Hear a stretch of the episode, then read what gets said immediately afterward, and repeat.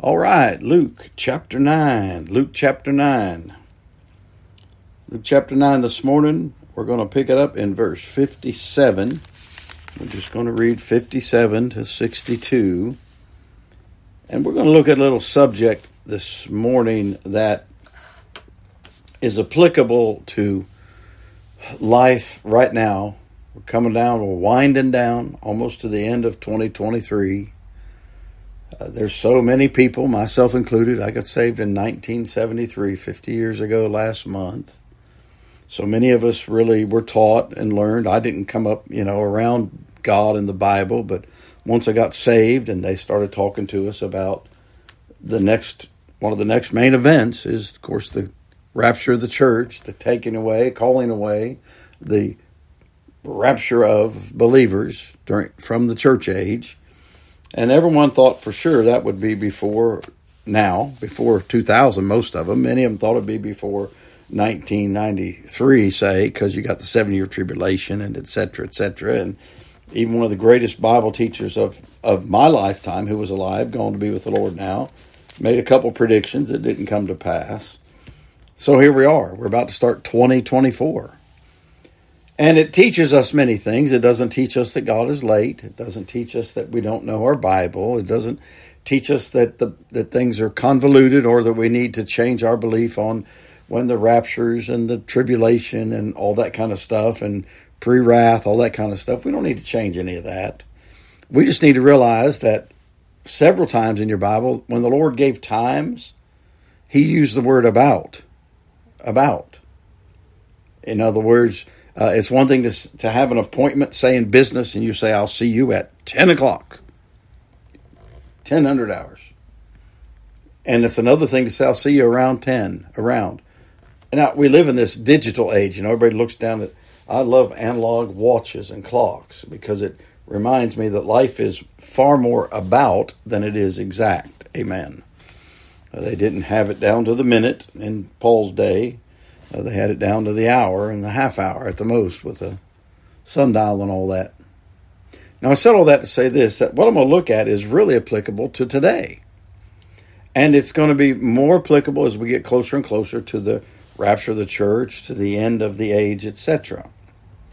So we're going to read the verses and then you'll see where it's going. You probably won't guess it at first. Not because I'm trying to be tricky, but just because of the angle of it. Let's read in verse 57. And it came to pass that, as they went in the way, a certain man said unto him, Now in the Gospel of Luke, when you find this word certain in your King James Bible, your English, certain means it was a, a real person. It's not an it's not a parable. It's not a mere illustration or story or allegory. It's a person. So a certain man said unto him, Lord, I will follow thee whithersoever thou goest. And we know, of course, that the Lord Jesus Christ patted him on the back and thanked him and said, Disciples, let's give him a, a, hand. Let's give applause. Well, no, that's not the case.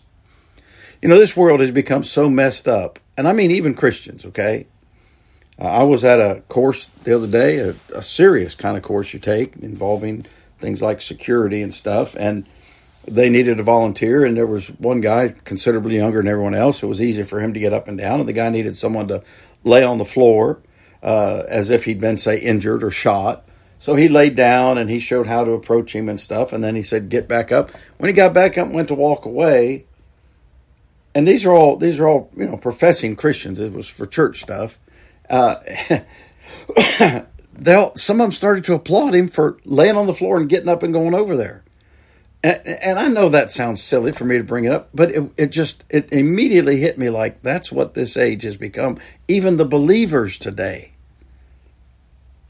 It's it the the verse where he said, "When you have done that which was your duty to do, say we are unprofitable servants. We have done that which was our duty to do." That thing doesn't even to them know, they don't know it exists. Well, the Lord Jesus Christ didn't pat him on the back, didn't give him an award, a badge, a pin, a star. Here's what he said Jesus said unto him, Foxes have holes, and birds of the air have nests, but the Son of Man hath not where to lay his head. That's pretty powerful. He's saying, You come with me and you, you have no idea what's going. Then he said he said unto another, Follow me. So this is someone the Lord says, follow me to. Okay? So the first guy appears to be a volunteer. He said, Lord, I'll follow you. He says to this fellow, follow me. But he said, Lord, suffer me first to go and bury my father. Jesus said unto him, Well, yeah, go ahead and take your leave. Let me know when you feel like coming back to what you ought to do. Well, that's not what he said. Let the dead bury their dead, but go thou and preach the kingdom of God. You say that sounds so hard. Only if you don't take the Lord Jesus Christ for who he is. We're going to come back to it. All right, verse 61. Another also said, so the first one's a volunteer, the second one's a volunteer, see? Uh, Lord, I will follow thee, but let me first go bid them farewell, which are at home at my house. He wanted to have a going away party, perhaps, a, a going away, a goodbye, a, you know, an emotional thing, so to speak. Jesus said unto him, No man, that is not specific to the male of Adam's race. It's not gender specific. It can be no man, no woman, no man having put his hand to the plow and looking back is fit for the kingdom of God. That thing, hand to the plow, that's very descriptive.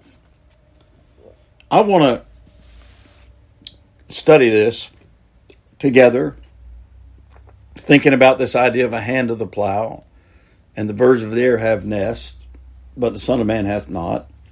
The idea of service unto death.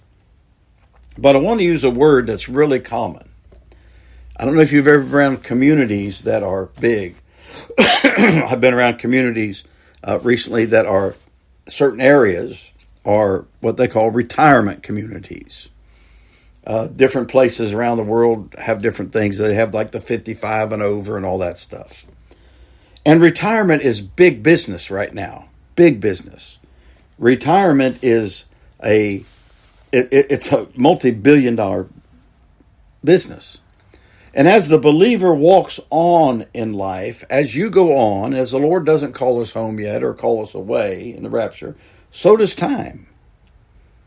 So people doing their calling unto the end out in the world is actually frequent but it seems to be less frequent for the believer. And I'm not talking about someone in, quote, full time service or a paid position. I'm talking about believers who are active. In other words, the world, uh, there was a fellow who was a diplomat and, and political thing, and at 100 years old, he went overseas to represent the U.S. I, I read of businesses and teachers and coaches and people like that that are are doing what they do, and they're not doing it for money. They've got themselves set financially. But they don't quit, they don't retire, they don't pull back. So retirement is big business. You know what? I, I thought about this the other day. Amongst Christians, wealth building is big business. There are people who are teaching it, and they're going to charge you for teaching it, and rightly so. Okay. When when the word retire in our English language is to retreat it's to withdraw. That's how it's used in Judges chapter 20 and 2 Samuel 11. Okay? It's to go from the company of or a public place into privacy, to retreat from action and danger. Retirement is being withdrawn, a private way of life. Now hold it. You say, yeah, but that's not me. I'm traveling. Oh yeah, yeah. It's still if you let's say you decide you're going to travel and you're going to take cruises or as some retirement communities, you know, they got every sport activity and every social activity you can think of. They have pulled back their hand from the plow. They have pulled back from this first person we're going to look at and the second and the third. Listen, your circle, when you when most people when they retire, their circle gets much smaller, their circle of focus. And it centers on themselves and their own. And so when you practice an earthly retirement as a child of God, you must be careful. You see, people, for many people, it's what they work towards all their life. Nowadays, they, they decide what plan do you have for me? What, you know, different retirement plans? Is it a matching plan? Is it this? For many, it's why they made certain choices they made, was so they could have their circle be their circle for a believer, for a child of God, heaven is your retirement. as a child of God, heaven, that the end of this life, the after, that's my retirement. I'm going to use three little phrases here as we look at this passage, and I hope you'll listen to the end of it because it is so important. I have observed this, I've watched it, uh, I've had to give consideration of it myself. The first one is in verse 57 and 58. Let's look at this person. Certain man said to him, Lord, I will follow thee whithersoever thou goest. Jesus said, Foxes have holes, birds of the air have nests, but the Son of Man hath not where to lay his head. I'm going to call this all in. All in. The missionary motto was, Where you lead me, I will follow. What you feed me, I will swallow. Uh, he said, The Son of Man hath not where to lay his head. I, I, I, in my line of work as a Christian, the calling, uh, there have been many, many a time I rolled up a coat or a, a blanket or even, especially my backpack, and that was my pillow and that was my resting point for the night. And you tried to get as much of a get as much of a rest in as you possibly could. Well, there was nothing horrible about that or wrong about it. Nothing that was, you know, stressful. Well, it was stressful. I remember one night we were laying in a hut and uh, they had these little woven mats made out of uh, different stuff that they get from those bushes, and you could just see going across about ten foot from our feet was this huge hump moving across, probably eight foot long. Or just a big old python. It wasn't going to eat us or nothing. It was going hunting. It was, and I'm glad he was hunting because he kept the rats from running over top of us. I remember one time staying in a shearing shed in in the outback, and the fellow warned me that there was the resident uh, python, carpet snake, they call them. And they let them be there because there also would have been the resident rodents. And uh, middle of the night, one of the young fellows that was with me, it was kind of funny. One them, he asked he asked to uh, borrow my flashlight that night, and I him, okay, fine, because it was dark as as could be in there, dark as a dungeon.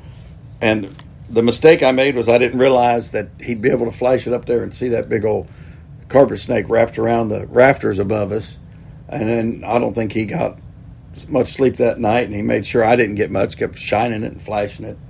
But I was more concerned. I had a backpack over there in the corner, and I could hear something trying to rummage around, and it wasn't a person.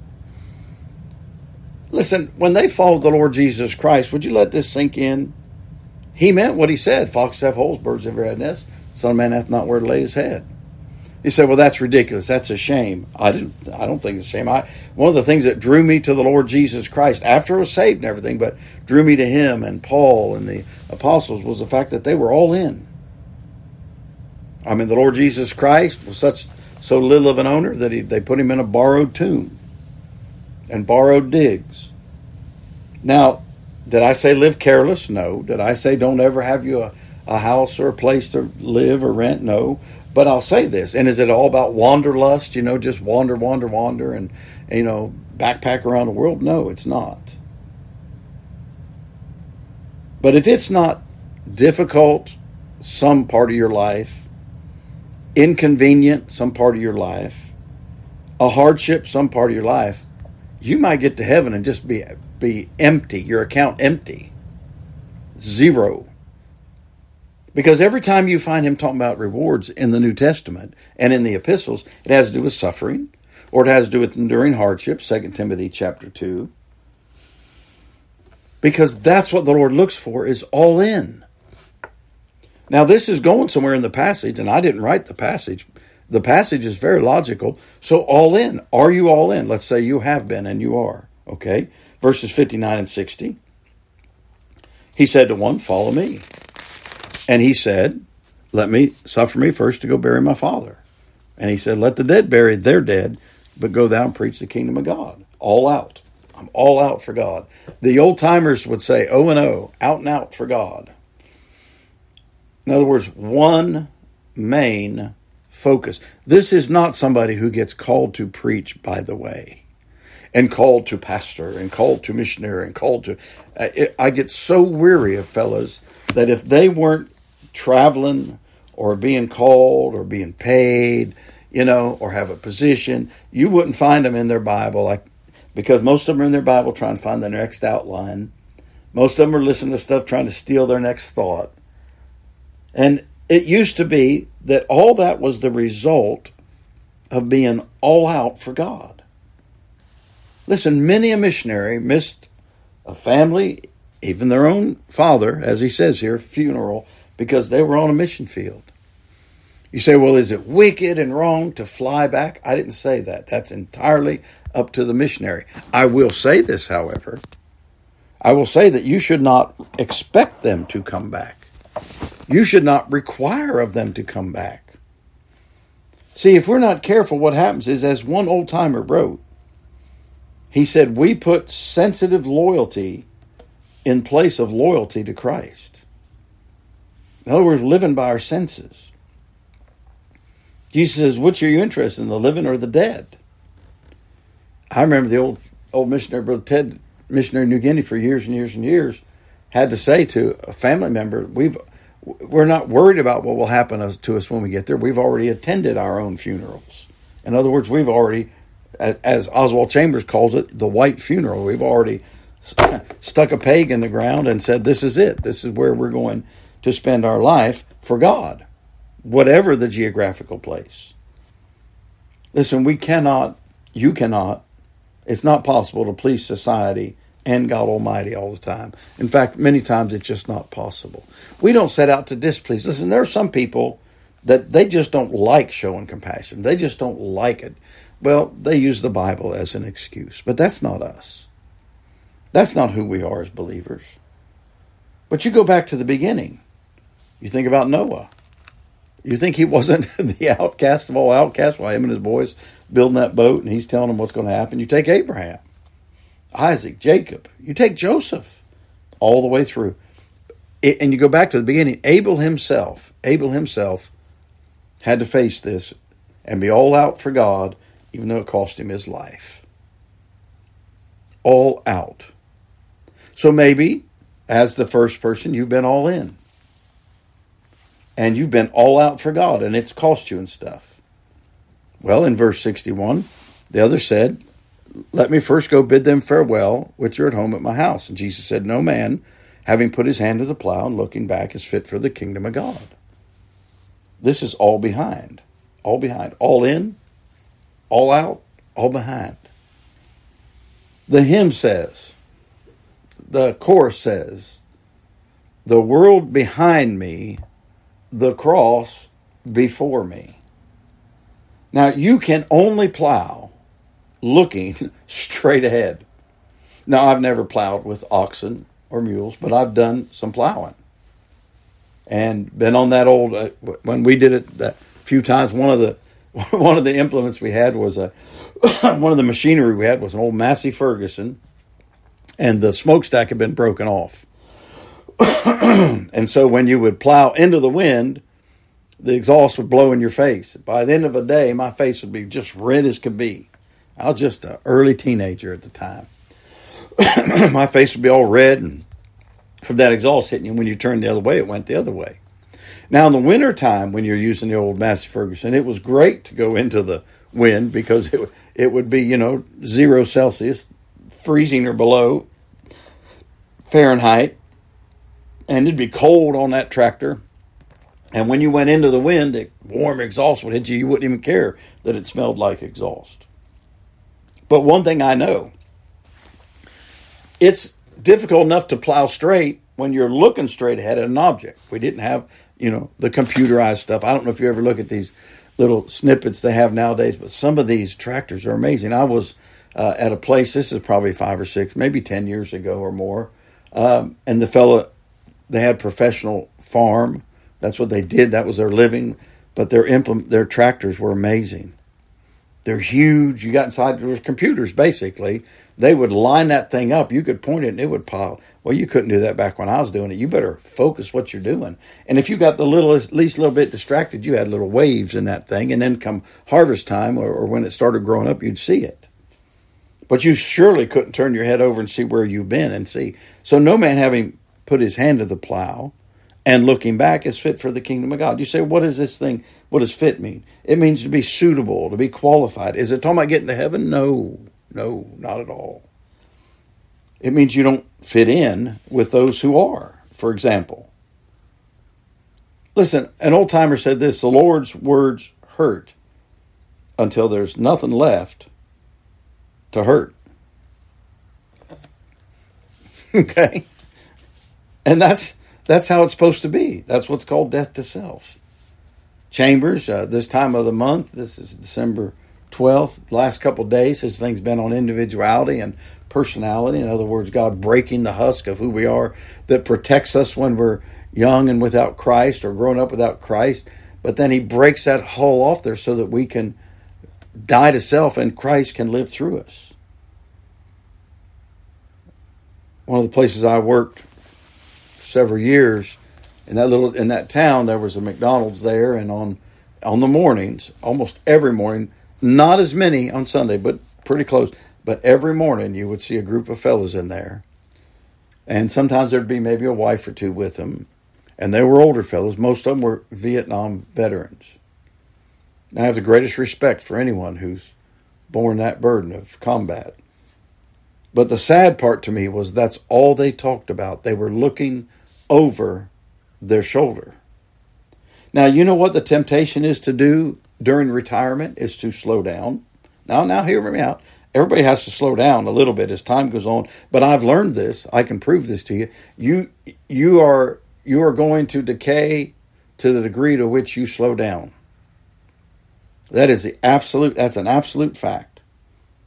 And the temptation is to withdraw and your circle gets smaller your circle of responsibility, uh, your circle of effort, your circle of care.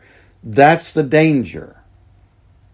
Retirement can be where you make your circle bigger because you don't have to work as many hours. Uh, you don't have to do as much to put a, a crust on the table, as they say. So we need to keep our hand to the plow to the end. We need to be tired for God. I know a fella that uh, he has a an adult Bible class. He puts a great amount of effort into it. And over the last few years, he's, his body's began to develop tremors and onset of Parkinson's and stuff. And he has to make a choice every week. He used to, he lives in a community where if he wanted to, he could play golf every day. And he loves playing golf and was a good golfer at some time. But now he's in his early 70s and he has to make a choice many, many weeks, most weeks, he has to make a choice. Do I spend my time on and my effort on my lesson and on being able to, and, and even when he has to sit on a stool, it's still a great effort for him to get there and teach that class for an hour. Do I do that or do I do what I feel like doing, what makes me feel good about myself? He has to choose to prepare and teach and leave the other go if that's what it takes. So, my thought is that don't take your hand off the plow by virtue of looking back. Do you know what people do when they retire and get older? They spend most of their time talking about the past. Okay? Do you remember this thing and you remember that thing? Now, there in itself, there's nothing wrong with it, but the past is not where we're supposed to be living as children of God. Chamber says our our goal out in front of us is the cross that already happened. But we don't look over our shoulder at the cross, we look at with it out in front of us. When the cross is out in front of us, we're all in. Wherever our path takes us, wherever God said, where He leads us, we will follow. What He feeds us, we will swallow. You don't have to be called to to be some supported missionary to have that attitude. And it might be in your life right now. Somebody God's working on things. I I got an email the other day from someone that the Lord's working on their heart about that. All in. How about all out? All out is I'm going to have to let the dead bury the dead. It, it may mean I can't always be socially acceptable, socially compliant. It may mean God, listen, when God won't let someone spend five or six or eight or ten thousand dollars to to come off the field, to attend a funeral, when He won't let them, you should not judge them. You should support them and encourage them because Jesus Christ said it. This is not some allegory that you need to go back to your so called original languages and find this root word and that word. He meant what he said. Let the dead bury their dead. Let the lost bury their lost. but go and preach the kingdom of God. You say, well, it's possible to come back now. It is. But you still have to say, Lord, do you want me to spend your money this way? It is his money, by the way. If if I have it in my hands, it's his and I'm a steward. So we need to be thinking in terms of people who are facing forward all the way to the end. Semper Fi, the Marines motto, Semper Fi, Semper is Semper Fidelis. It's always faithful. Semper Paratus, U.S. Coast Guard motto is always prepared, always ready. Semper Anticus, the Army, is always forward. Always forward. So I would really encourage you, whatever age you are, and whatever your capacity, see, whatever you're able to do. Some people will reach a point in finances where they could retire, that is, withdraw, pull back, change their circle. They could do that when they're 45 or 50. You might be 55 or 60 or 70. By the way, if you're in your teens and 20s and 30s, your life, when you begin to have children, your time may change but you're all in and you're all out and you're all behind should not change. One fellow, one past, one preacher said about this man who put his, uh, about these fellows, he said they were fiercely ready, but they never go. Let the dead bury their dead, Jesus said to him. But go, thou, and preach the kingdom of God. All in. I hope you're all in. All out. All behind. Now, listen, if you've eased up a little bit, because you absolutely have to, I get that.